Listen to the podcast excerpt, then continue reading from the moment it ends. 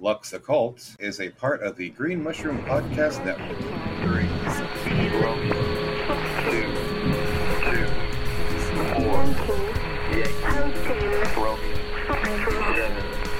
Romeo,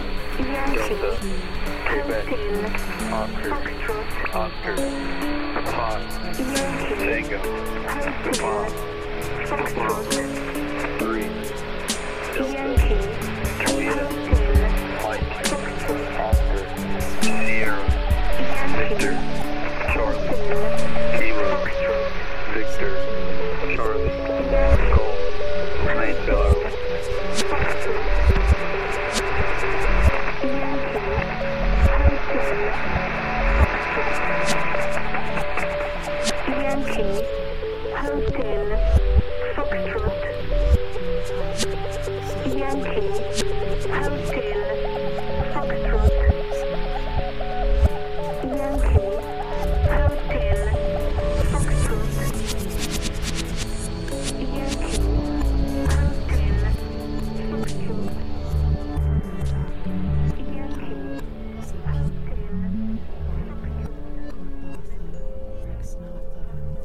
was found by the Bureau of Statistics to be one against whom there was no official complaint, and all the reports on his conduct agree that, in the modern sense of an old fashioned word, he was a saint, for in everything he did, he served the greater community. Except for the war, till the day he retired, he worked in a factory and never got fired, but satisfied his employers, Fudge Motors, Inc. Yet he wasn't a scab or odd in his views, for his union reports that he paid his dues. Our report on his union shows it was sound, and our social psychology workers found that he was popular with his mates and liked to drink. The press are convinced that he bought a paper every day, and that his reactions to advertisements were normal in every way. Policies taken out in his name prove that he was fully insured, and his health card shows that he was once in a hospital but left it cured. Both producers' research and high grade living declare he was fully sensible to the advantages of the installment plan and had everything necessary to the modern man a phonograph, a radio, a car, a Frigidaire. Our research into public opinion are content that he held the proper opinions for the time of year. When there was peace, he was for peace. When there was war, he went. He was married and added five children to the population, which our eugenist says is the right number for a parent of his generation, and our teachers report that he never interfered with their education. Was he free? Was he happy? The question is absurd. Had anything been wrong, we should certainly have heard. That is The Unknown Citizen by W.H. Auden. Hello and welcome to Lux Occult. It's the podcast where we gleefully taunt the mundane, butcher the Latin and most other languages, and also discuss a variety of occult topics.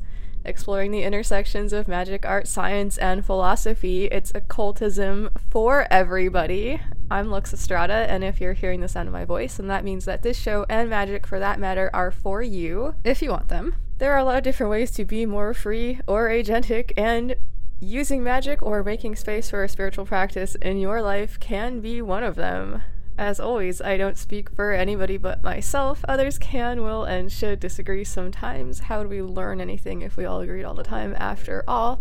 And like anybody should be willing to do, I am willing to revise my opinions based on new evidence very excited to share the conversation I had with Eric J. Millar, the prolific artist, theoretical occultist, and creator of various oracular devices and other delights.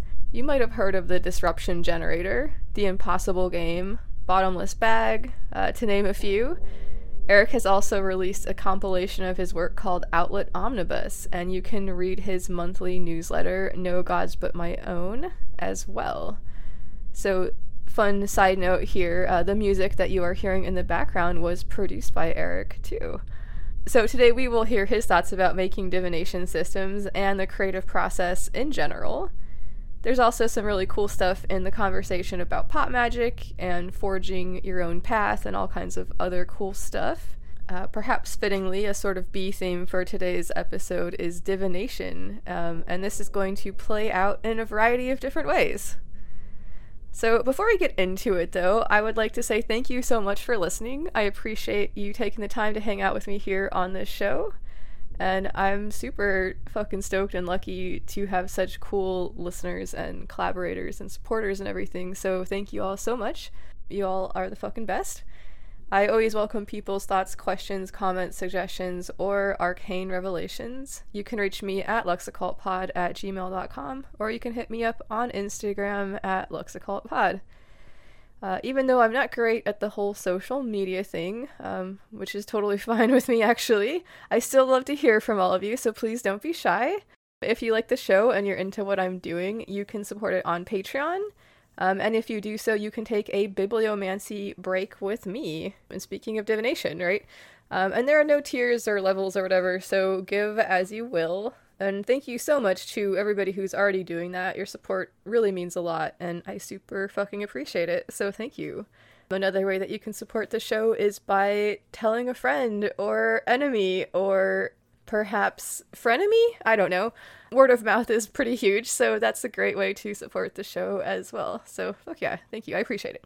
Okay, so one of the many cool things which my guest Eric J. Millar has created is a dice oracle called the Tethered Elements. And I thought it would be cool to conduct a divination using it for this episode, which I will do in a second here. In the meantime, part of the name of this episode is Oracular Vernacular, so I will now attempt to speak plainly about divination. And this might all sound very obvious to people who have been practicing for a while, but hopefully it could be useful to new folks. In general, I feel like a big part of conducting divination has to do with tuning in or being receptive or otherwise engaging with um, in some other way the extra information that we are all exposed to without necessarily being consciously aware of.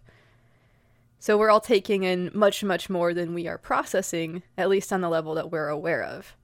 I don't want anybody to misunderstand my meaning here, though, so I'd like to pull out an old saw from author Lon Milo DuQuette, which is this like, maybe it is all in your head, you just don't know how big your head is. Um, you know, meaning that we don't really understand consciousness very well or how any of that works anyway. Maybe the tools that you're using to help you are helping you notice shit that something or somebody is actively attempting to communicate with you. I don't know. I'm not making any ontological or whatever assertions about what's happening behind the scenes here. I'm simply talking about the sort of mindset that is helpful in conducting divination, which to me can feel like a sort of relaxing of the filters you know, our sort of like perceptive filters, like just letting them drop a little bit. I've heard people talk about the right hemisphere of the brain, but I'm not sure if thinking about things in these terms is too reductive or not. I don't feel like I really understand it well enough to say one way or the other anyway. But before I get too much further into the weeds here, my general point is that it's not the tarot cards or the pendulum or whatever other thing that you might be using that like does the divination for you. It's a sort of interaction. Um, and we'll get into this more during the interview. But it's an interaction, and oftentimes I feel like the practitioner is a much larger part of the equation than the cards or whatever the tool is. Anyway, this being said, you can use whatever you can think of to perform divination. Although there are literally countless very cool oracular devices, like those Eric has made, and other means available for divinatory purposes, you really don't need to buy anything or be given anything there's this like trope that a person's first tarot deck is supposed to be like given to them by a pra- another practitioner who's initiated into the tarot tradition. I don't know. I feel like it's super gatekeeper, and I am not a fucking fan of that one. I'm just saying. Anyway, I wouldn't worry about it. Get whatever tools you want to use in whatever way it makes sense and is possible for you. I've had several people reach out and tell me that they live in a situation where they can't openly have like a culty or magic looking things. Um, this can be due to a lot of different reasons, like, you know, the family they live with, or maybe the culture, etc. Maybe you really can't afford to be spending money on fancy cards and what have you.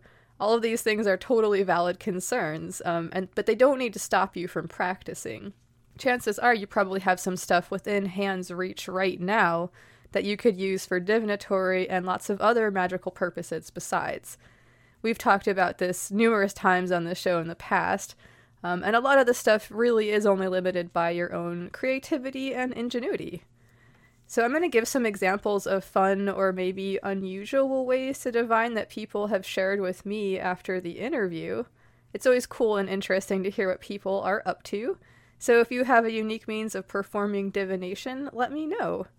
You can reach me at luxoccultpod at gmail.com or you can find me on Instagram at luxoccultpod. All right, so shout out to Dave Neal for sharing that W.H. Auden poem that I read in the beginning of the episode. Very rad. Excited to share our conversation about sociology and consumerism down the road here. Lots of other cool stuff in the works too, more on that later. Speaking of cool stuff, as promised, I will now do a reading with the Tethered Elements Dice Oracle created by Eric J. Millar. Okay, what should I keep in mind to make this a good episode? Alright, fuck yeah. So, the way that this oracle works is that one die represents processes and the other one represents states. So, for the process, I have burn and the state is within. All right, so let's read here. Burn. Fire can be both destructive and regenerative. It's the flame that engulfs your home, destroying the life you know. It's the internal flame that drives your creativity. It's volatility and heat. All right, and within. This defines the interaction as taking place on the interior plane. How did the processes affect you inside? All right. So fuck yeah, burn within. Yes, in the context of today's episode, this definitely makes me think of that idea of the the fire of creativity and of passion and how that process can often be both destructive and creative and how often those things go to hand in hand.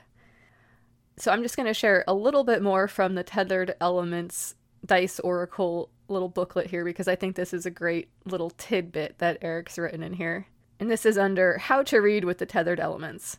So, this is where things get sticky, he writes. Again, I don't want to make rules. Suggestions and ideas are all I can really give. It should also be said that, as with any other oracle, the reading is really up to the practitioner to decide whether it's truth or bullshit. It's my belief that all an oracle can do, with any level of honesty, is tell you what you already know.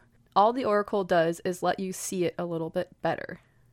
Alright, fuck yeah. I like that that tracks for me. Thank you, Eric. Okay, so moving into the interview, I should probably say that we recorded this a little bit later than is typical, and I'm afraid that by the end of it, this becomes apparent due to how sleepy I sound.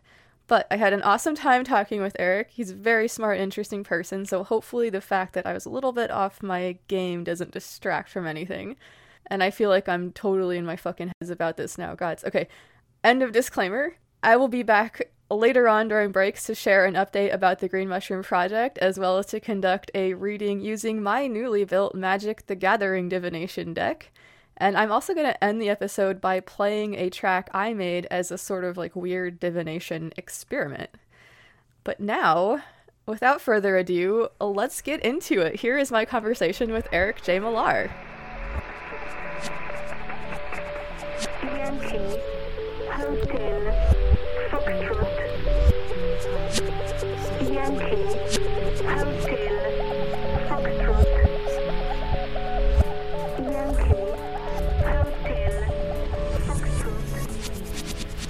right, well, Eric, thank you so much for being on my show, dude. I really appreciate you joining me here tonight. Well, thank you for having me.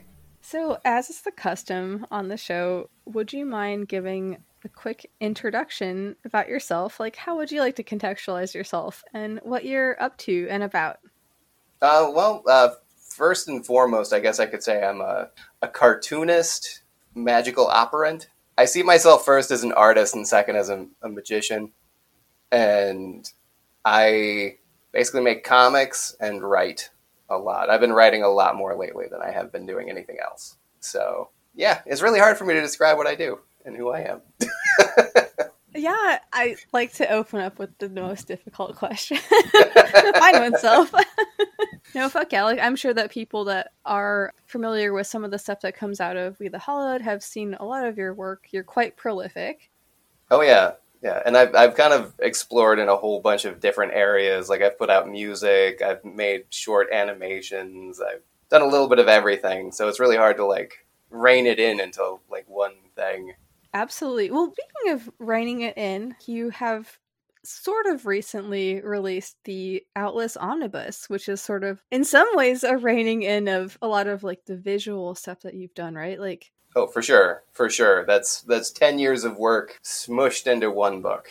there's a lot of very cool stuff in there, and uh, the thing that I like about your style is it's very visceral. Like, it's it's very honest. I try to be. That I used to be a horror writer about a decade and a half ago, and that's kind of ridden me for most of my output for the last fifteen years. Is I always bring a little bit of the the viscera in there. Yeah, try to be as raw as possible. Yeah, no, fuck yeah, dude. Okay, so I'm just gonna dive right in here. Like one of the things that I really like about reading your thoughts about magic and stuff is this idea of reclaiming a sort of like individual territory for your own practice. Oh yeah, for sure, for sure. I've always kind of like even with even with like the comics and the books and stuff that are in the omnibus, it's like I don't want to I don't want to work in the molds that other people work in. And I approach magic in exactly the same way. It's like uh, I've actually been thinking about it a lot lately. Like because of No Gods But My Own, I've kind of done a lot of reflecting on it. And I think a big part of it is kind of rejecting the idea of validation. I think a big part, like the biggest hurdle, I think a lot of magical people run into is that they want to be told that what they're doing is right. Like they want the validation that what you're doing is right. You're going in the right direction. This is the right spell to use. This is the right, right, everything. You know, you're reading the right books. You're doing the right rituals. Everything is perfect. But like when you go off on your own, you you don't have a map. You don't have validation, and a lot of times you won't have any validation. You'll kind of get the opposite, where people are just going to tell you you're wrong from the start. So you have to kind of just forge ahead. Yeah, there's no substitute for one's own personal experience, right? Yeah, exactly, exactly, and like you have to learn how to validate yourself essentially. All right, so fuck yeah, you brought up No Gods of My Own, and this is from the Damned Machine, which is, you know, the sort of like compilation of this, right? Like, Yeah, but like this idea of like what's driving this project, No Gods of My Own, and what resulted from it, the Dan Machine, which people should definitely check out. It's like this sentiment that you sort of like summed up here. Like, it's my hope to regain a more personal connection to the luminous through No Gods of My Own by channeling the urge to personify my needs into creative god forms. So this is like a yeah, totally fucking classic chaos magic idea as you note right after you state that in this article here. But like I, I just really love that adherence to this sort of way of doing things. yeah. Well, it's it it, it really kind of took root when I first kind of fell into magic. Like I, I I've always kind of been off on my own, so I kind of I never had a group. It's it's like being a feral person in a way. like you're just kind of out on your own learning how to do stuff. If you don't have a teacher, you're going to learn how to do things your own way. Absolutely. I definitely relate to that. Yeah, I, uh, I came up in a really rural area, so it's like there was no magical community there whatsoever. There was just a gigantic Catholic church in the middle of town and a bunch of other churches around, but like there was no occult shops, there was no community at all that I knew of. No, that makes total sense. So, you wrote a little bit later that nothing against traditionalists or people who choose to follow a pre existing pathway to the transcendent, but as you said, like you have yet to find a system that works perfectly for you. Mhm. You know, so uh, this idea of like building one's own system. I think that this is like a really interesting and powerful idea. And I'm wondering if there's people who are listening to this now, like that are curious about doing this for themselves. Like maybe they are new to the path of magic or spirituality or occultism or whatever the fuck you want to call this. Like perhaps like they're curious about the best way to like do this for themselves. What advice would you offer? Well, uh, how I did it was I just kind of took the like I took the routine and made it ritual. Like I basically the way I started was really simple, really small. And it was just the idea of kind of taking what was already there and enriching it. You just kind of build a spiritual practice around what's already in front of you. And for me, it was just taking like daily routines and imbuing them with a slightly more spiritual potency, I guess. Yeah. Yeah, in the article in in Damn Machine, uh, it's routine, ritual, intent. It's a saying that I've, I've said it a million times, and it's it's the only difference between routine and ritual is intent. It's like you're you're gonna brush your teeth. It, you can either make it your intention to just brush your teeth, or you are doing a cleansing ritual for your teeth. I like that. There's a lot of like interesting nuance and gray area to play in there too, for sure. Oh yeah, Uh, Definitely. Okay, so like yeah, I like this idea of taking the normal activities that one would typically perform, adding a little bit of intention or awareness or whatever one wishes to call it to it and tr- changing that through that intentional act into something that's magical.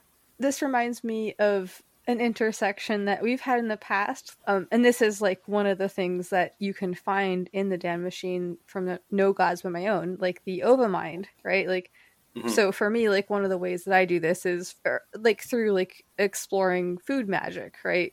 yeah, we all have to eat. Um, sometimes incorporating magic into that act can be a interesting and powerful thing to explore. yeah, exactly. Yeah, although yours is your egg magic is way more beautiful than what I usually do.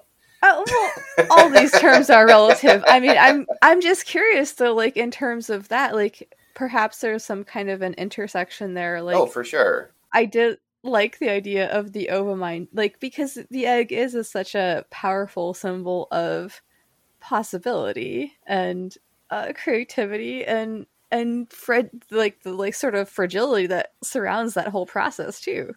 Oh, for sure, for sure. That's and yeah, that definitely resonated with me when like I thought of the Ova mind and the idea. Like I basically stole your idea. It didn't seem like that to me, but that's cool. I feel like I did with that a little bit, but I put my own spin on it. But there's definitely a big part of your stuff on there. yeah, I don't know. That's At that's least so how I viewed it. I mean, Hell oh, yeah. maybe I had a little bit of a misunderstanding as to how you do it. No, I don't. I don't think so. I think that I think that's definitely probably true. I just contextualizing these things in terms of how others see them. It's always so interesting to hear. So that's very fucking cool. I love it. Well, I mean, it's it's one of those things. I can't remember who it was that said it, but uh, you know, real artists steal. yes. They don't borrow; they steal. Well, when you steal something, you've made it your own thing, right? I think Yeah, that's true, like the, the, the semantic distinction there. Like, if you've borrowed something, it's like I'm going to give this back to you. But if you've stolen something, like you've taken that and now it's yours, right? True. Didn't think about it that way before. Okay.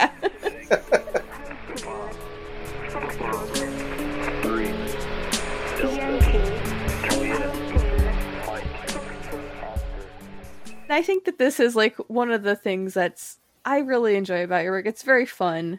The idea of oracles, and I apologize if this is something that has been played out in terms of what people have asked you about. I'm sure that people ask you about this all the time because a lot of the things that you have produced have been oracular devices. Yeah, I mean, it's all good. I, I I love getting questions about the oracles. Honestly. Okay, well, hell yeah. So I'm curious the idea of like making an oracular device, like when did this first come into your sphere of perception is something that would be an interesting thing to explore? Uh, I mean, like the origin of my first oracle, like why I decided to do one. It was it's pretty unromantic, honestly. It was uh when I first met Keats Ross of We the Hollowed. It was about three and a half years ago now. He was looking. He was he was he was uh, fishing for people to join the group, and I liked what he was putting out, and I wanted to do something, and I just I was going to make a tarot deck. I, was, I, I pitched him on the idea of doing like just an oracular deck, and it turned into the disruption generator. And I thought it up in an afternoon and just dove in. So I kind of just accidented my way into doing oracles. And I think that's actually very perfect, though, for what it means to do oracles. I love Yeah. that. yeah, it was never really an intention, but then once I made one, I just couldn't help myself and I made a few more. Okay, so I'm curious, like, do you feel, and okay, maybe this is like a moot point since you've just like answered that first question, but like, in exploring this territory, have you felt like the the edges of some kind of like a philosophical underpinning that might lie behind this like practice of creating these oracle decks or these oracle devices, oracular devices, or whatever? I don't know if I really would say it's a philosophy as much as I like if after doing the first oracle I felt more free to just do whatever. Like basically when an idea pops in my head, ever since then it's just like no idea is a bad idea. so the oracles brought me to the idea that even just working with an oracle in the first place, it's not a bad idea. you you might as well. I mean that's really the only thing that I got out of it, really. you you say that that's not like a philosophical underpinning but i think it might actually be and i think it, you're actually hitting on something very fundamental about um uh, maybe some like rudimentary western occultism shit like what people might consider like the work of the cup which is like the you know divination and stuff like that right like this idea of like being open and like oh i don't i wasn't sure like what it was i would just whatever and whatever would happen Yeah. would happen and that's absolutely right Yeah. there in that sort of like way of thinking Yeah. about things so that's very cool Yeah, it was definitely a flip switch between why and why not. i love that actually the interplay between why and why not is a fertile territory to oh, explore. Oh, very much so. Very much so. Fuck yeah. Okay, so for people who are new and are curious about developing their own oracular device, what guidance could you offer on that? Uh, I would say start simple. Like, I kind of bit off more than I could chew with the disruption generator. Like, it burned me out. Okay, so and people that aren't familiar with it, like maybe we should like go into just a little bit of Yeah. Uh, it was, it's an oracular book. It's a, a bibliomantic oracle, is what I called it. It's been a while since I made it. I f- forget the term sometimes. it's a bibliomantic oracle consisting of 120 components that were picked with a random word generator. And every day, five days a week, I would pick a random word, draw a picture, and make a card out of it, and then make a definition for that card. And I did that for 120 cards. It's basically like a random tarot Okay. bound in a book. Now for you, like were there any like themes that emerged from this work? Um, not really. I know that there are some things that definitely like popped up a lot during like what you'd consider play testing, I guess. I think I remember hearing you speak about this in an interview, like the idea of like I think it was Parasite. Yes, yes, Parasite. Almost everyone, almost everyone at least once when they first use the disruption generator end up with Parasite. And I've never understood why there's 120 things to, to hit on and almost always it's Parasite. Do you think that it could be the disruption generator itself, like talking to the user? I mean, it could be. I mean, it really depends on your uh, your view of things. Like, I don't know. Yeah, I, I was I was thinking about like this is skipping ahead a little bit, like, but your writings about some of the like pop magic stuff. yeah, these you know flawed paragons and stuff and like creating a golem made of ink and paper right? And like to what extent does that happen whenever we create something? Like the things that we create like can take on a sort of like life of their own in some circumstances for sure. and it's interesting to think about what is this entity trying to tell us right like Yeah, I mean, I don't know. I think all of the oracles, in a certain way, are a little bit alive. totally that makes a lot of sense Yeah, and sometimes I wonder if I was honestly just channeling something that already existed elsewhere, and that was what was really coming out. Sorry, I'm getting a cough drop. Oh no worries it is cough drop season Definitely. but yeah, sometimes I wonder if I was channeling something that was already out there, and it just kind of came through my pen in a way. Yeah, I often think about that as well with my own creative work. Where do these things come from? Who knows? Yeah, But I did hear you speak about like the way that you envision people like using the, the things that you make, like these oracular devices, and like where does this inspiration come from? And I think I remember hearing you talk about how you feel that it's a sort of interaction between the device itself and the user. oh for sure. And I was wondering if like maybe there might be like a third component of like just this randomness that exists in the world. Like this maybe it's a, a more of a menage a trois, if you will. Like oh yeah, I could definitely see that. I could definitely see that, like the uh, like the medium you use it through, kind of taking on its own consciousness in a way. I mean, yeah, I definitely don't like. I don't want people to like feel like there's a prescribed method to use anything, especially not what I do, because it is. It's, there's like a level of intimacy that a person should have with the tools they use, and maybe the intimacy itself is kind of a component in how things work. Yeah, no, totally. So, like, building on that, like, in terms of how you would hope people would enjoy your, you know, the stuff that you put out there, moving away from this, like, prescribed method, could you build on that a little bit more? Well, I mean, I hope that people find their own ways of doing stuff. There's like I, I do a prescribed method, but that's really just kind of what I thought of for how people should use things. I think honestly, you build a relationship with the stuff on your own. Like there was a, I'm trying to remember the name of the guy. He did, uh, oh shit, forgot his name and the book that he wrote. It's okay. he he uses the dice with his tarot. Like he he's come up with this weird like hybrid method of using the tarot and the dice together. And it was definitely not how I intended it to be used, but it's kind of amazing that he found that way. And I mean, like I know people use the impossible game for a lot of the same kind of things, where it's it's definitely not how I envisioned envisioned it being used, but it's their way of using it. Yes. Okay. So, uh, thank you for bringing that up. for people that aren't familiar, what is the impossible game and how do you play it? The Impossible Game is a dice based oracle that takes the form of an imaginary board game that you're playing. And you use two six sided dice to end up on certain spaces. And you just play through until you feel comfortable with being done.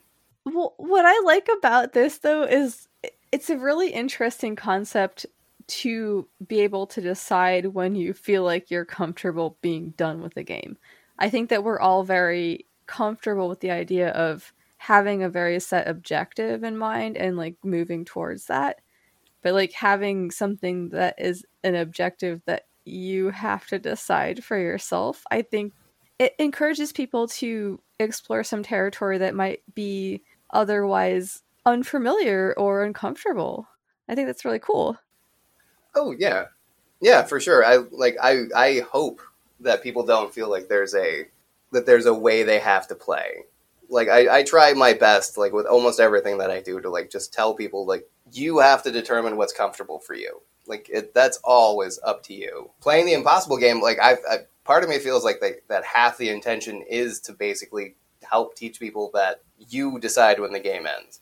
You know, it's not a spread. It's not anything like that. It's if you need three spaces to come up with your answer, then do three spaces. If you need 12 spaces, just make an entire story out of it, you know? Absolutely, fucking claim that space for yourself. You have Exactly. to. Nobody else is going to do it for you. So yeah, absolutely. Yeah, it's it's yeah, it's always up to you. Fuck yeah. Okay, so how do you feel about taking a bibliomancy break? Sounds great. All right, fuck yeah.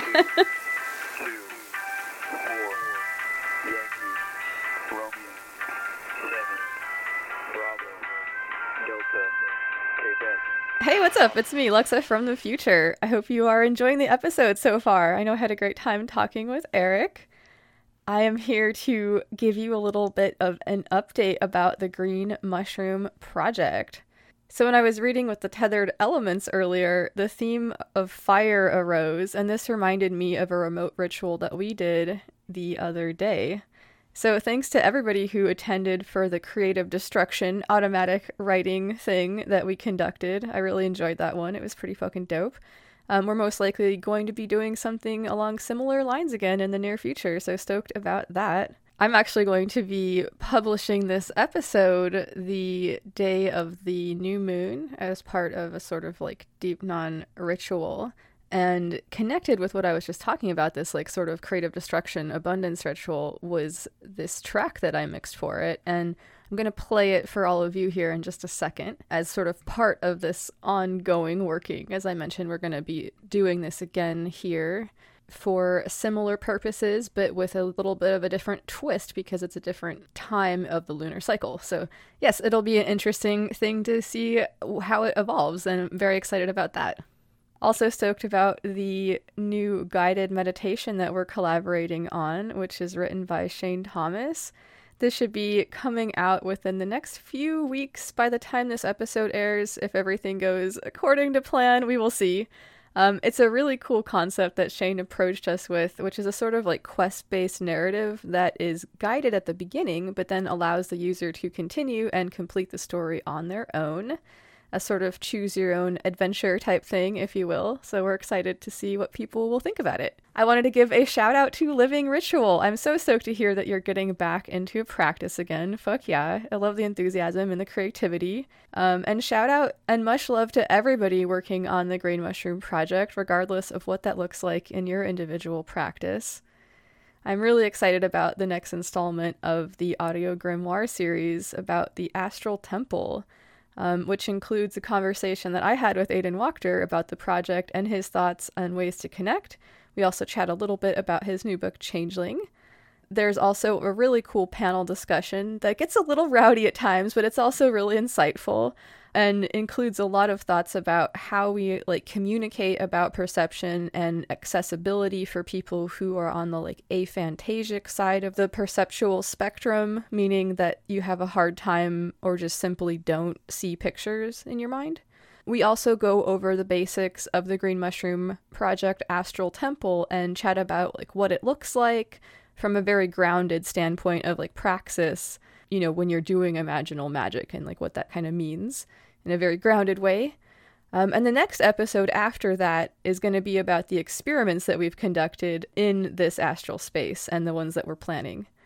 Um, I just want to say thank you so much to everybody that joined me, to Aidan and to everybody on the panel Shane, Rabbits, Miguel, Yara Marid from the Faithblind Council podcast, Josh, um, as well as our special guest, Flood, host of the XV Planus podcast. Um, definitely check out that show, which we are very excited to announce, is one of our new sibling shows on the Green Mushroom Podcast Network. So we're really excited to be bringing them on board, as well as Primordia, which is a very fun show about paranormal investigation.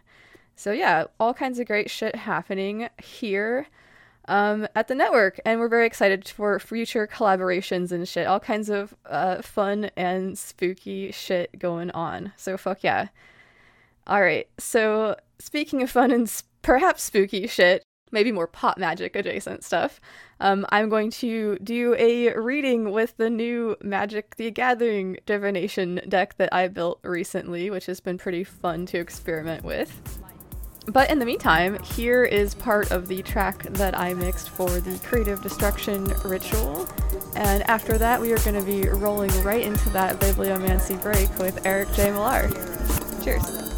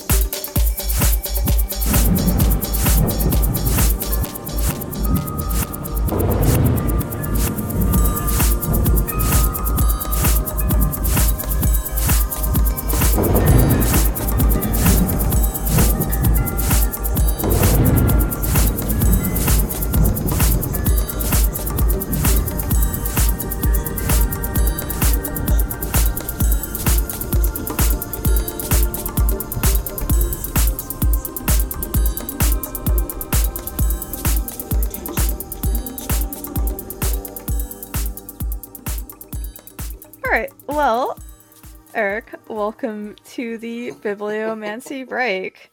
I'm very excited to be using my own oracular device with somebody who has made so many of them. Do you have a question? Uh, I mean, I guess my question would be: Is uh, how successful or how well received is the uh, volume two of uh, No Gods But My Own going to be received? Okay. Now, do you have a D4 and a D8? I actually don't. I was going to grab them and I forgot them in the other room. That is okay. I have them right here. No worries. we will see what text will be appropriate to consult for this question. Okay, so it's going to be from Howl and Other Poems by Allen Ginsberg. Ooh, All right. I got a beat. you did get a beat. You did get a beat. Okay. I have located this text. oh, Eris. How well received will No Gods But My Own 2 be? Is that the correct question? Yeah, that's probably better phrasing than I had. I got kind of lost halfway through. All right. I must have distilled the essence of the question from hearing you. Okay, tell us, Eris, please. Holy forgiveness, mercy, charity, faith, holy, ours, bodies, suffering, magnanimity, holy, the supernatural, extra brilliant intelligence, kindness of the soul. Thank you, Eris. I feel like that's pretty positive. Okay, I will take it. yeah, that's uh from the footnote to Howl, uh, Oh wow! the very end of it. A I'll have to think reflection on that. on on the process itself. So, I think that's very positive. So, getting back to the theme of the idea of reclaiming one's individual practice. I really do like that idea of again we're social creatures there's a lot of messages coming at us from a lot of different avenues telling us like how we should conduct ourselves and what we should think and feel and believe or whatever.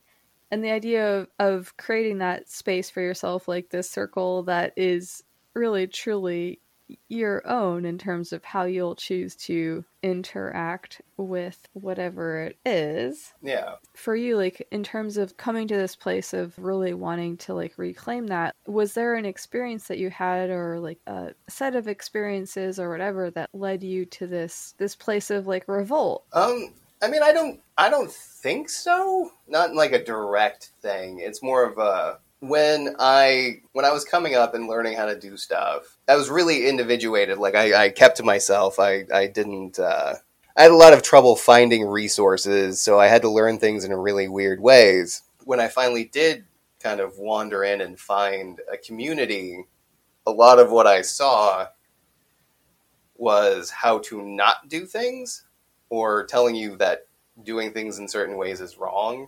And i've always i've always pushed back against that. Like i think i saw like when i first started getting online and looking at like occult stuff online i saw a lot of classes that like said this is the way. This is the only way. And it's like it, it, it can't be the only way. There's there's no possible way that your way is the only way. That just seems like a logical fallacy right? In and of itself. Yes. It does not work.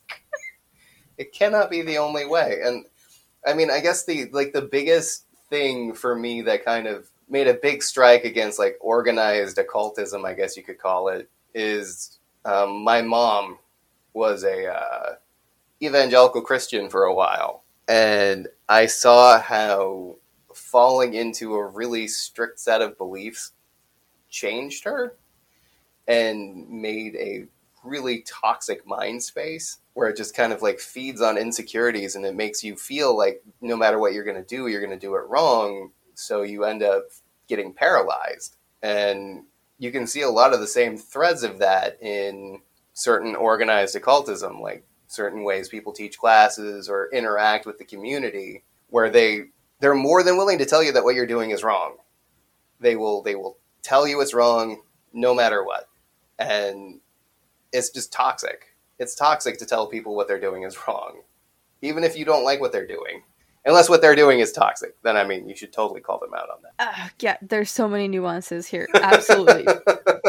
when when somebody is um again like we're social creatures and i do think that there is always an inherent pitfall of falling into the sort of like trap of adhering to an authority other than one's own experience right. And obviously this should always be taken with a grain of salt i mean hmm you might have experiences which are divorced from reality and maybe you shouldn't take those as being like yeah, exactly, uh, exactly. There are it's also- definitely things yeah. that are. it's highly contextual but in general um it's probably better to go with one's own experiences versus whatever you're being told right? Right Like, right. I, I i think i went down a, an odd path there but yeah yeah definitely. There's definitely like nuances in how far you should go with that. Totally. Yeah no again it's it's hard to talk about this stuff because there's always so many um contextual things that come into play. But yes in general like fucking trust yourself. Like as, you Yeah. know if you want to do magic that's that's a big part of it is is learning to trust yourself and learning to trust your own instincts and your own uh intuitions or whatever it is right? Like for sure. Like i feel genuinely lucky. Like i hit a point for a while where i kind of removed myself from reality for a bit because i went a little too hard and spent way too much time by myself and like spent about two years where i was doing nothing but reading books on philosophy science and magic and didn't have any friends and i really lost track of reality. Really really lost track of reality. And in the last like decade i've been incredibly lucky that i have like a partner that keeps my feet on the ground. And like she's she's an atheist. And like this stuff is just like gobbledygook to her. And it's so refreshing to have that. Fuck yeah. Like she doesn't judge what i do. She just you know it's like you still gotta we gotta pay the bills. You gotta make make dinner. Absolutely. And i think that's like a great thing to talk about too is like the importance of exposing oneself to like other ways of thinking. Like especially in, in what you're talking about like somebody that can like balance out the you know it's it's really fucking cool to like explore these experimental realms and all that stuff. But like as you said yes dinner must be cooked. Bills must Yeah. be paid. Like yeah uh, you know, I, I come back to this so many times, like this sort of like classic trope of the novice or like the new person in a tradition, like being given these tasks of you know sweeping the temple floor or whatever. Like, it's not really about cleaning; it's about like staying grounded. Yeah, it's definitely an important thing. Like, I mean, the body needs to survive for the spirit to survive, right? Yeah, and I think it's yeah, like all of this stuff, you know, when we play around with any of these concepts or practices or whatever, like it does a lot of times come down to a sort of balancing act and like how will that play out. So, yes, I think what you're talking about is very important in terms of like keeping oneself grounded or I fucking hate that term, to be honest. keeping keeping oneself like connected with what is going on in Yeah, everyday life and really finding like the synthesis of like those different ways of like looking at things. I like what Phil Hine wrote in Condensed Chaos about magic not being a way to escape from reality. It's like a way to become more effective within it. And like you you can't do that if you're going to be completely divorcing yourself from what's going on. So yes. yeah, yeah. It's definitely it's got to be an enhancement. It's it's not. It shouldn't take away from your life. It should give to it. Oh yeah.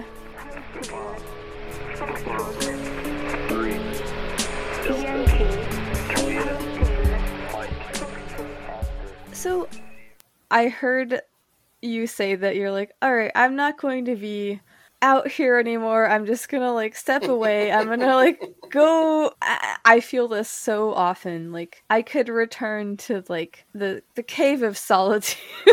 Yeah, like, or perhaps the fortress if we want to go with the comic book metaphor like the fortress of solitude yeah, and, and hearing you say that, but then like these cool things that you've been putting out recently seems to be like a little bit of a ballet against that. Like, is perhaps like there was an intention to recede, but now there's like these new ideas that are bubbling forth, like having to do with like this pop culture stuff, which is really fun and I love it. Yeah, yeah. I, I had originally t- intended to basically just like not not interact with the world, at least the online world.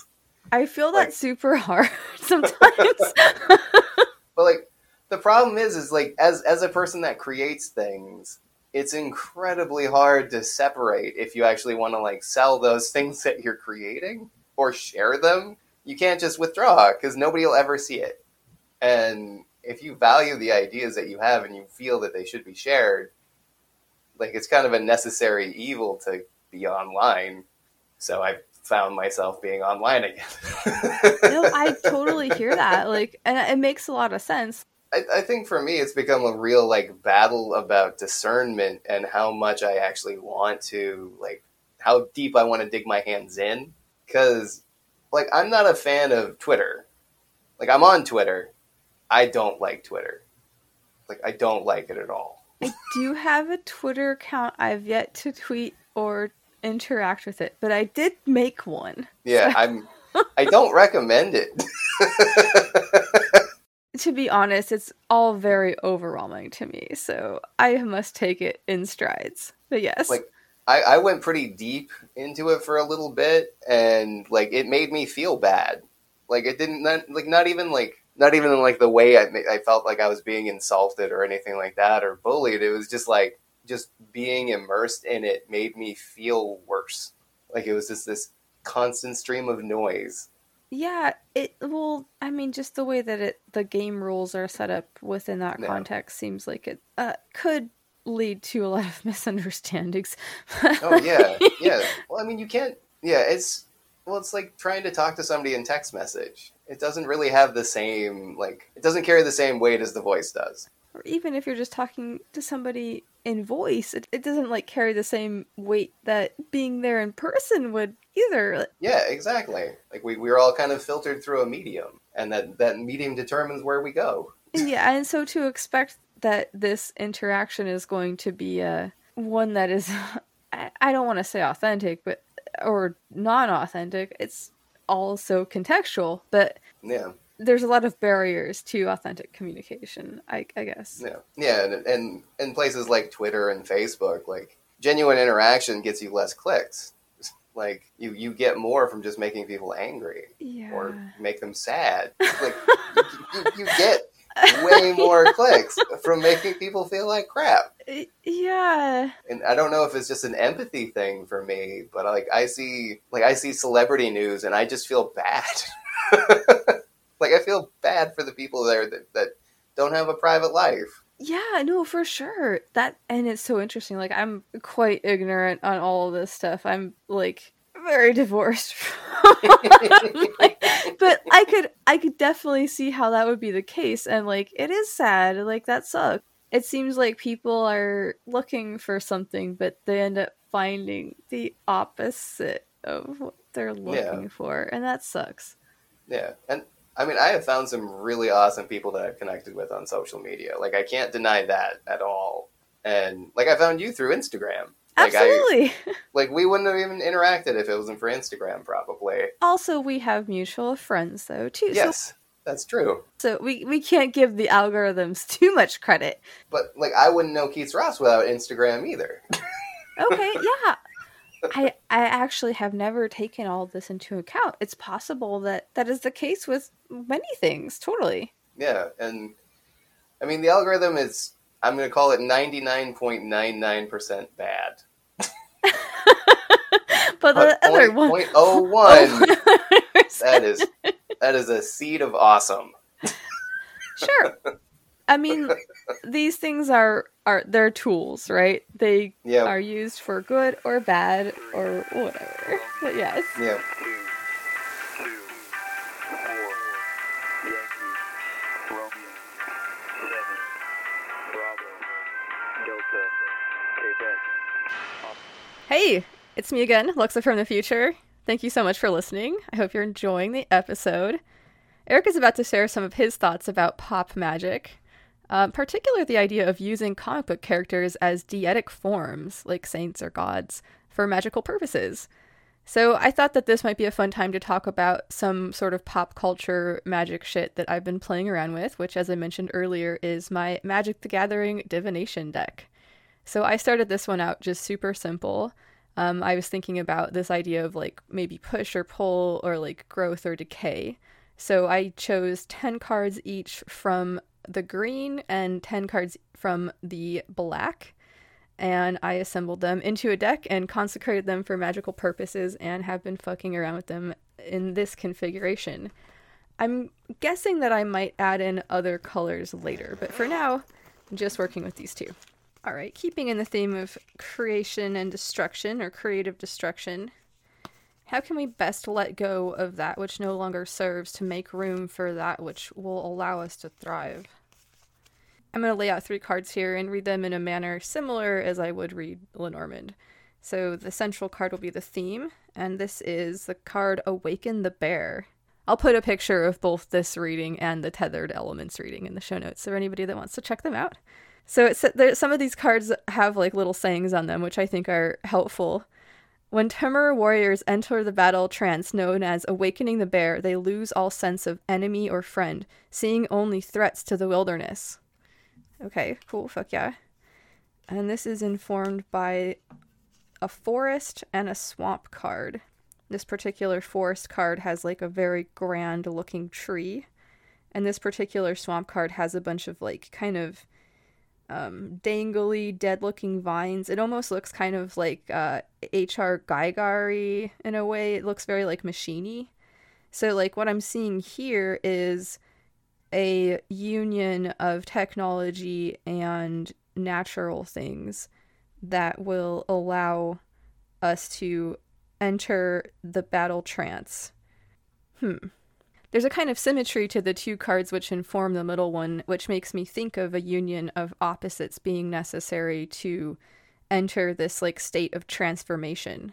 The figure in the central card is sort of like wreathed by this like green uh, glowing shape of this like astral bear that's like rising out of them. Uh, so yes, okay, very cool. Fuck yeah. As I was saying earlier, you can use whatever you want to conduct divination with. Maybe you have some magic cards laying around, or perhaps some Pokemon cards laying around. Um, Pokemancy is a thing, and we'll talk about that sometime later on the show for sure.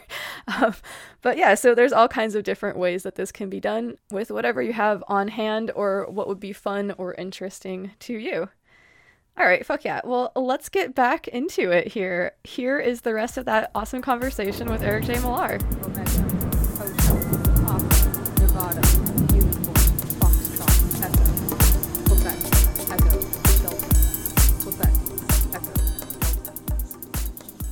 Okay, so is there anything that I haven't asked about that you would like to talk about?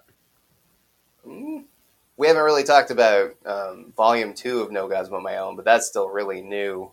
I didn't know how to follow up the damn machine, and I, I hit what felt like the natural conclusion of the first volume of No Gods But My Own, or like what I determined was the first volume. And I was thinking of something like that I wanted to talk about. And I flashed back to a, a Twitter interaction, actually, I had about a year ago, where somebody said that comic book characters can't possibly be used as gods in magic because they're commercial. They're too commercial. And I felt challenged by that like I, I didn't get triggered as much as I felt like there's a challenge there. There's there's there's a seed for something really awesome, and there's a challenge in that. So I have spent the last four months just digging as deep as I can into the idea of comic book characters and superheroes as I, I call them uh, deific forms they're they're deific figures.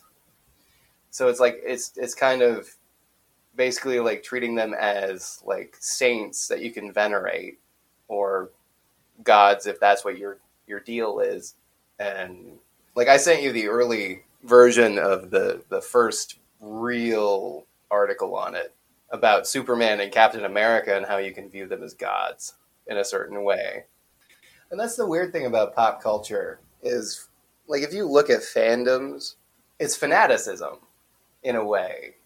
Like those people are devoted to the, the icons and the, the creatures and like it's it's fanaticism. That's what the etymology of the word comes from. yeah. Yeah, exactly. exactly. And that's the same basic level of devotion with just a few little pieces shifted around that people have when they approach religion or approach spiritual practices there's only a couple of points of removal between somebody being crazy about a pop band and somebody being crazy about i mean eris sure. Or yeah, or whoever. Yeah. Yeah, like it's there's there's only a few steps of removal, and like it felt like when I had the Twitter interaction that kind of inspired me to go down this road. It felt like gatekeeping, and like I'm not really looking at trying to give people a toolbox to use these particular characters as parts of their their magical practice as much as I want them to look at how they view how they approach their spiritual practice and why they use the figures they use instead of figures they could be using that might fit them better. Sure. The idea of like treating these figures like from pop culture, from comic books, like in a sort of like more authentic way. Like not Yeah. Looking at them as an allegory to a specific maybe predetermined god form, but like taking them for what they are in their like honest conception of of what they're supposed to be within our own modern context. Yeah, exactly, exactly. Like it's it's it's mythology and like mythology was always meant to be personal in a way. Like they're all lessons. I think a lot of people get kind of lost because pop culture is an industry now. And these characters are definitely to a lot of people they're just t-shirts and TV shows and you know movies that are at the theater and it's like these characters can be a lot more than that if you let them be. If you really like dig down. Yeah, well, like if you are experiencing like a um, connection with this character, like what does that actually mean for you? Like, what does this like story symbolize? Like, what is what is actually behind the curtain of this, you know, uh, thing that you're experiencing? Right. And and for me, like I've been reading comic books since I was 5 years old. And for me that's 35 years. I've been reading comic books for 35 years. Oh, that's so great. But uh So I've been reading comic books for 35 years and they mean the world to me. Like I, I, I have like hundreds of them on my bookshelf. Like I, they mean a lot to me. And these pop culture things, they, they mean a lot to a lot of people. And if you can find something that enriches your life, not just in like a, a, a way of being a consumer, like if they can enrich in your like spiritual life, like I think any any port in the storm for that. Honestly, Yeah, absolutely. I mean, like we never know like where we'll find, you know, commonality in our own experiences with shit. And yeah, exactly. yeah, absolutely. I mean, I'm sure there are people that like grew up with Lord of the Rings and Harry Potter and all of that stuff that could easily retrofit that stuff into a spiritual practice and have it be deep and meaningful. Sure. Yeah, or, or whatever, or whatever people Yeah. are into, right? Yeah, like whatever it, they're it into. Yeah, it doesn't matter. Like what matters is like how you choose to contextualize it for yourself in a way that is helpful and meaningful to you. Yeah, exactly, exactly. So I'm going to be exploring that for about probably a year. Fuck yeah. All right, dude. Well, is there anything that you wanted to ask me? Uh, well, I'm I'm really curious about your egg magic. Like, where did that come from? What was the inspiration of that? Like, how did you come upon eggs? Like, why why eggs? Gosh, yeah, that's a, a complicated question. Um, I'm actually not 100% sure. I think that a big part of it, though, was a thing about like food and nourishment and like the Mhm. possibility of like new beginnings. And I think that you touched on this like very well within like the idea of this like you know god form of the Ova mind right like this Mhm. like these possibilities these like creative potentials right i think that that was definitely like something that i was playing with like when i came to this symbol as something that was like really going to be focused and meaningful to me Yeah. I guess like even expanding out beyond that though, like the idea of like nourishment and food, I think was something that like I I needed to play with a little bit. Like I've had some like difficulties with my relationship with like nourishment and food and so like recontextualizing it in a very magical sense was a way to like take hold of some of that like discordance. I could definitely see that. That I can relate to that. And then uh, the the photography of the eggs. Is there a lot of intentionality in how you do the layouts and stuff? Because they're they're very ornate photos that you share on Instagram. Oh, yeah, definitely. Like those are like in them, you know, just in and of themselves like a sort of like ritual, like the way mm-hmm. of like communicating a certain idea like about what's happening, you know, like Yeah. it's yeah, definitely. Yeah. Because that's that's what like really drew me in on the egg magic because I saw the photos and they're definitely they're they're incredibly striking photos of your uh, of your egg rituals. Thank Like- you. Yeah, a lot of it is about just a sort of like I guess in a way like a sort of exercise of like how can this medium be used to like convey a, a magical intent and a a thought or whatever, right? Yeah, Well, I have definitely really enjoyed talking. Before I let you go, do you have any like closing thoughts that you might leave new practitioners with or people who are interested in individualizing their own practice? To people that are like looking to do that, what advice would you offer? um, I would say reach broadly for ideas and at the same time try to dig down as deep to your core self as you can. I went through what I consider like a, an initiation, like working in a factory. And it was just me recontextualizing how working in a factory affected my mind and affected my being and figuring out ways to tweak that.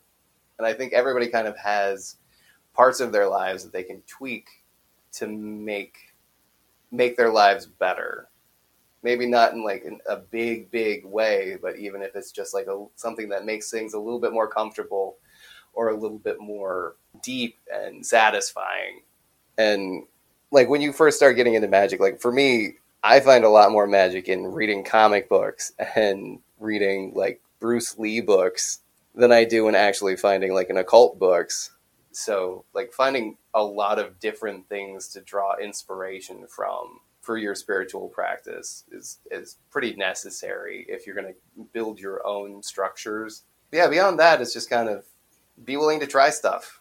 Like get weird. Absolutely. Fuck around and find out. exactly. Exactly. Hell yeah. oh, dude, thank you so much. Well, I really appreciate you being willing to join me tonight. This was awesome.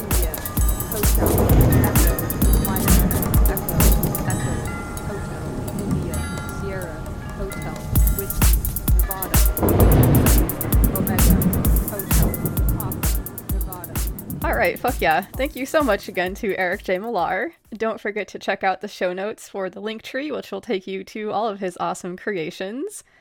Hopefully, I was coherent enough at the end there. I was fading pretty quickly, as might have been apparent, but I super appreciate Eric taking the time, and I had an awesome time talking, as I said before.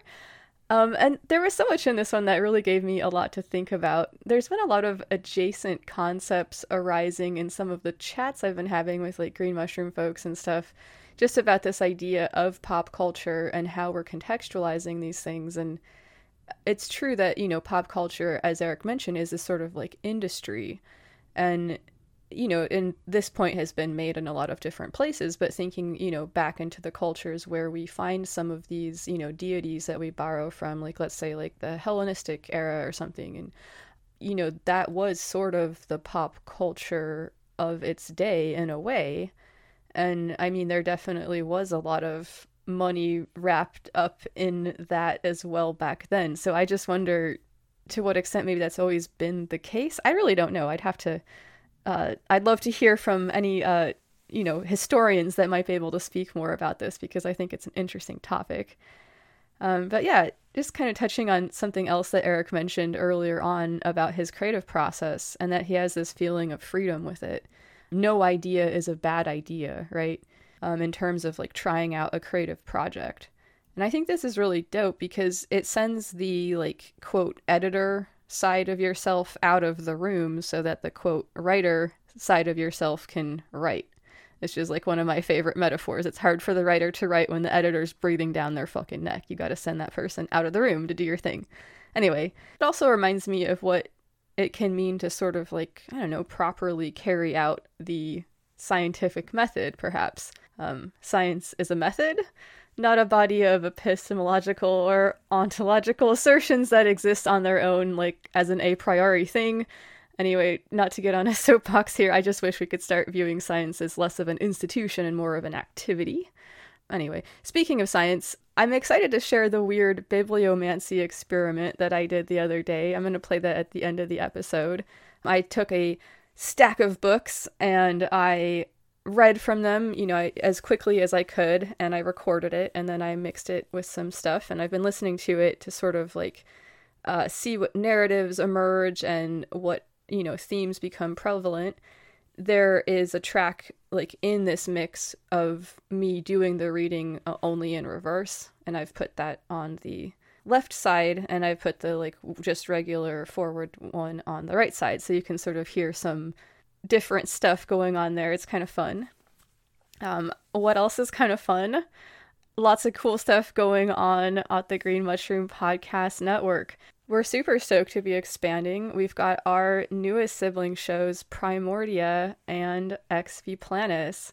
So definitely check that out. Also, don't miss Faithline Council podcast, Administrism, Ad Hoc History, Unearthing Paranormalcy, and Smuts Up. Think I got everybody, hopefully. All right, fuck yeah. And as always, if you like what I'm doing here, don't forget to tell a friend or foe or acquaintance or somebody that you like to argue with on Twitter or whatever your deal is. Word of mouth is huge. Um, I guess you can also do ratings on Spotify now, so that's cool. Hook it up with some stars if you want to. You can also support my work on Patreon at Lux Occult Pod. There'll be a link to that in the show notes. And if you do that, you can take a bibliomancy break with me. And there are no tiers, so give as you will. And I super fucking appreciate everybody who is already doing that. And um, yeah, your support really means a lot. So thank you so much. All right, as Eric J. Millar says in the introduction to the Tethered Elements Dice Oracle, not every problem requires a complex layout that brings you down a perilous path of self discovery. Sometimes all you need is Candyland. So, sort of in this vein, I asked some folks if they wanted to share any sort of like fun or unique divinatory methods that they use. And so I got a couple of people that responded. Okay, so here is from Ecodemios. What's up? All right. My walls give me this weird pattern, and the colors of the ceilings are textures. And if I kind of make my eyes go hazy and just stare at them, eventually the patterns will start moving and forming shapes and stuff. And I read them using the same methods as tea leaves.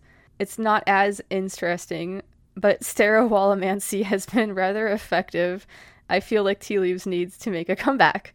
Yeah, I like this. I think it's like um, pareidolia, where you can kind of see shapes emerging from patterns. It's a like a subset of apophenia, I believe. So yeah, I actually love this too. I have a textured ceiling, and sometimes I can scry in it like clouds, which is very fun. Okay, so here's another one people throw pens at jars while saying a thing, and if it goes into the jar, then the thing will happen or is true. So, and if they miss, it's not going to happen or is false. I've been doing this for years with waste paper baskets. So that's kind of fun. Like, I mean, I guess you could write the question on the piece of paper you're trying to throw away and throw it at the basket. And um, if you make it in, that means it's true. Uh, I love it. And so they continue on to saying like so many children's games are sort of like divinatory in nature, twisting an apple stem like while you're reading the alphabet and then the letter that it breaks off on is the letter of the person's name who you're going to marry. There's all kinds of different variations on this kind of stuff. I think um, from the past, there were some interesting things about eggs that we talked about all the way back in the egg magic episode, where people, you know, would leave an egg out, and if a person, I think it was like young women would leave an, this was like the Victorian times, if young women would leave an egg out, and the person that would pick it up would be their future hu- husband. So, I mean, yeah, there's all kinds of interesting things like that. Also, the, uh, suggestion of like reading coffee in coffee grounds that you've enchanted for doing like breakfast magic with. Okay, so here is another one. My flat faces a building with three different roofs, and birds love to perch there. I set up a system that, depending on which roof a bird lands on, indicates either introspective check in or a call to adventure, so to speak, or to pay attention to my relationship and communication with others. It's a fairly new system, and it's still cold here, so there aren't very many birds, so I haven't got to test it out much, but I'm excited to see how it turns out. Alright, well, fuck yeah. Thank you so much to Jack, Lucy, and Eco Damios. Excited about all these things. Fuck yeah, guys. Okay, so a few closing thoughts before we get to that weird bibliomancy experiment that I'll play here in a second. I wanted to come all the way back around to the idea of like looking for validation that Eric mentioned at the beginning of our conversation. Because I think that it's something that comes up so much, and maybe in ways that we don't always realize. He makes some really good points, which I totally agree with, and I think it's really crucial to like rely on yourself and your own wits and creativity and judgment and, you know, all of that as much as possible in your work. And these are things that you can cultivate over time with practice and all that. You don't need to buy anything or be a certain type of person to do effective magic. Well, I mean, I guess I suppose the case could be made that you have to be the type of person who would try doing magic in the first place and like anything else, like to gain proficiency or whatever, you need to be willing to work at it. But what I'm saying is that you don't have to like look a certain way or have any certain set of criteria, right? Like that's not a thing. You don't need to be smart or psychically sensitive or the reincarnation of some past historical figure or quote special in any fucking particular way. You don't need to buy anything, as I said, though if you do decide to pick up some magical supplies, support local businesses and independent creators like Eric. And if you're gonna be like buying crystals and shit like that, like I would highly encourage you to make sure that they are ethically sourced. That's just a sidebar. Anyway, the point is is that you already, right now, in this moment, have the ability to do magic and you can use whatever the fuck you have lying around to work with. It's all about choices and like choosing to believe it and then do it. It's also good to keep an open mind and be exploratory, of course. I'm not suggesting anybody like disappear up their own assholes or anything like that. But just like getting back to validation, I think that it's important to keep in mind that, you know, however self reliant we might feel or be, we're still social creatures. And that means that we're sort of like physiologically programmed to need stuff from each other. Validation can certainly be big here, right? Acceptance, which is like, I guess, the opposite of abandonment, maybe it sort of like lies at the heart of validation right? And like this stuff just comes down to like basic survival in terms of like the psychological architecture that underlies it all. It being cast out of one social structure pretty much meant death for us for like a long time. So all that stuff is in there pretty deep psychologically speaking. Anyway just saying this to remind everybody not to beat themselves up if they still feel the need for validation, because we literally all do sometimes. I mean, I don't know, maybe sociopaths or whatever don't. I'm not a psychologist or whatever, but you know, it's cool. Just find a way to, like, you know, get what you need, get the validation you need by healthy means. There's lots of ways to do this, right? Um, so, yes, there. The need for validation is now validated. Nice and neat. I suppose that the point I'm trying to come to by rather circuitous means is about framing one's thinking. Try to find novel ways that whatever needs you have, like for validation or whatever it is, spur you on in exploring yourself and your creativity and your spirituality rather than being hindered by these needs, right? These things, you know, yourself and your spirituality and your creativity, these are like rightfully your own fucking territory. As a human, the use of magic is your birthright in a lot of ways. Like, as I always say, it's for you if you want it. Um, a simple place to start, as Eric suggested, is to look for and find small adjustments that you can make in your daily life in order to enrich your actions and experiences with magical intention. All right. Well, I feel like I could fucking talk about this forever. I think I've made my point though. so I'm going to leave it there and instead remind you to resist. Resist by maintaining sovereignty of the self. Resist by maintaining love of the self.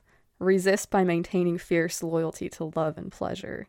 Resist with acts of radical kindness. Focus on the path to better times. All right, fuck yeah. Thank you so much. Much love. Stay strong and stay fucking curious. All right, and here is my weird bibliomancy experiment. Enjoy. Cheers. It's the 23rd of February at 1717. This is a divinatory exercise that I'm conducting. I have before me a stack of books from which I will conduct bibliomancy readings in series without stopping. And I'm hoping to get a sort of uh, snapshot of what my work might entail, guidance, um, you know, some general vibes going forward. Alright, let's see how this goes.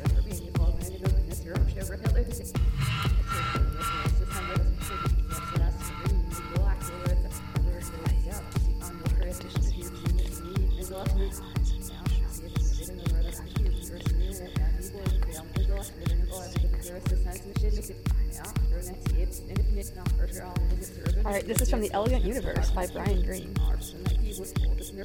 Of our universe, that is, for explaining the properties of the fundamental forces, but that without knowing exactly which Calabi-Yau shape the extra dimensions are curled into, we cannot make any definitive predictions or postulations, beyond Witten's remark regarding the post-diction of gravity.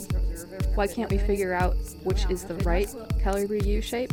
Most string theorists blame this on the inadequacy of the theoretical tools currently being used to analyze string theory. As we shall discuss in some detail in Chapter 12, the mathematical framework of string theory is so complicated that physicists have been able to perform only approximate calculations through the formalism known as perturbation theory.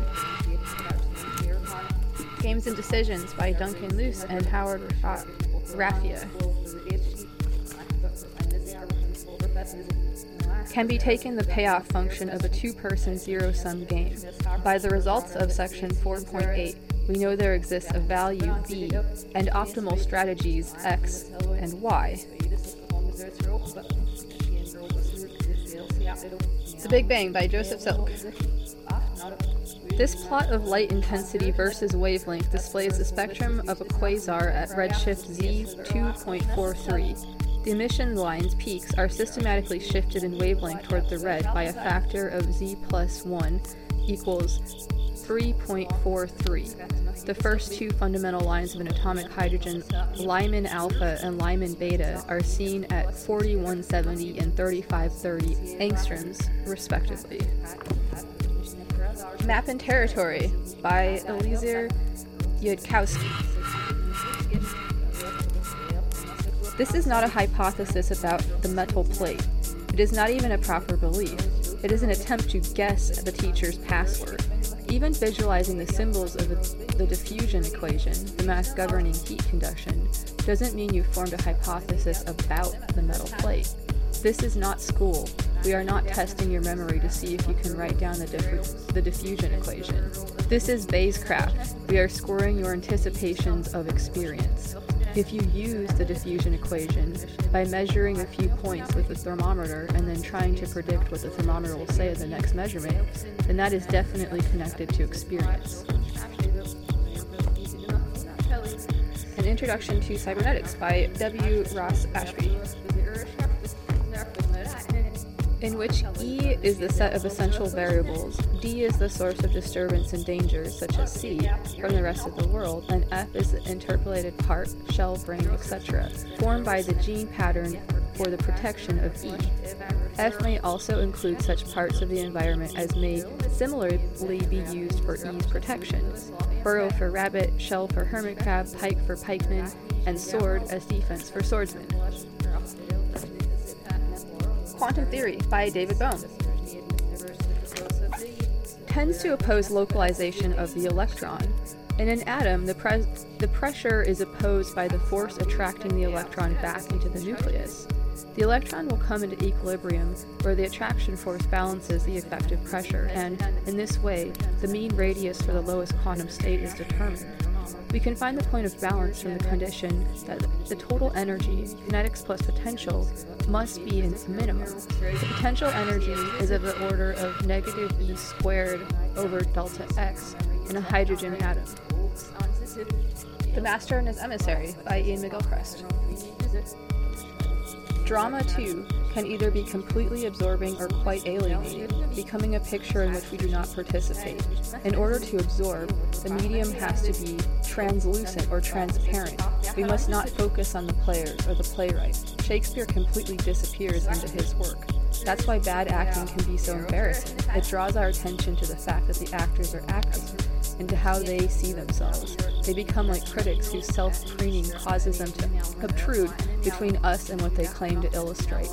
The implicit becomes explicit, and all is lost. A Thousand Plateaus by Deleuze and Félix Guattari.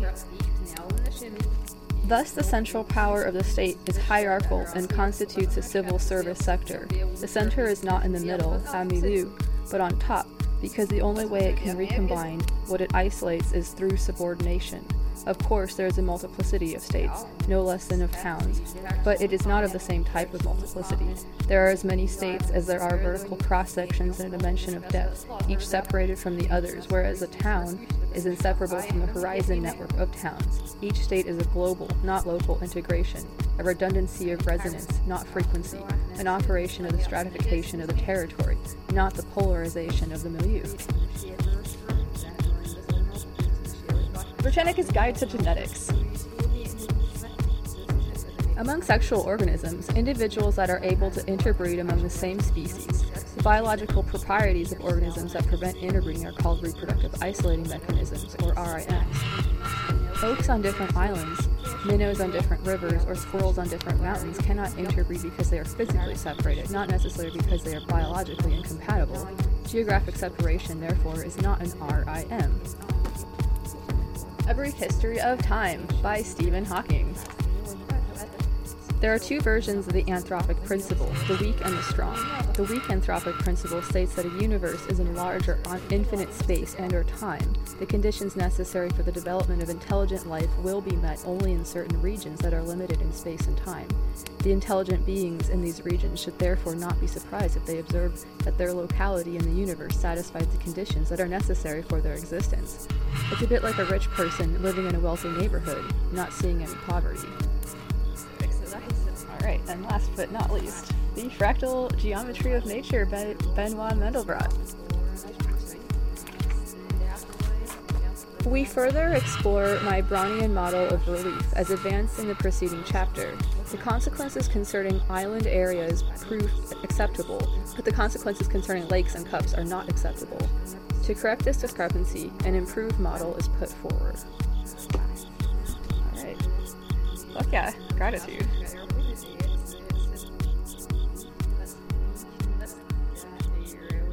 Lux Occult is a part of the Green Mushroom Podcast Network. To hear more great independent productions like the one you just listened to, visit our catalog at tgmpodcastnetwork.com. So what's up? It's the sex positive comedy show your parents forgot to warn you about. I will be a delightful host, Deep Weird, and with me are my three very sexy friends. I'm Captain Spanks, dropping anchor. It's a spanker. Hi, I'm Ray hmm. Gunnigan, and I'm about to eat 16 feet of nerd bro. And I'm Luxa. And that is all you get to know about me. Join us for a ride full of twists and turns as we explore the rabbit hole that is human sexuality. I, Smuts Up Crew, would like to propose Oh my god, he's proposing. A question. Get down on a your fucking knees. if you're curious about expanding your horizons or getting more comfortable in your own skin, then the Smuts Up podcast is for you. Or maybe you're just a horny nerd or a person who enjoys outdated references. The Smuts Up podcast is fun for the whole step family. I'm gonna say the B word. Butthole sunning. if you were to put a hot dog in it, is it a sandwich? I don't know. Is a bread dildo with a hot dog inside it a sandwich? Write to us at smutsup69 at gmail.com and let us know what you think about that. Available on your favorite podcast apps. I put a D20 in my mouth. Nailed it. Hey folks, Dreadnought here from the Faith Blind Council podcast. Myself, Frater Yara Marud, and Seder Cologne have been working for over a year to produce a show that talks about practicing chaos magic with three practicing chaos magicians. We cover all sorts of topics from deep paradigm dives on subjects such as Gnosticism and Southern American conjure to techniques such as divination and meditation and even sex magic. Ugh. But don't take my word for it. Check out this clip from one of our latest episodes. But like you mentioned, the eighth house being like the house of shame, like where I have totally like, been to the house of shame you're- before. Where you're Yeah, Waffle House. thinking- yeah.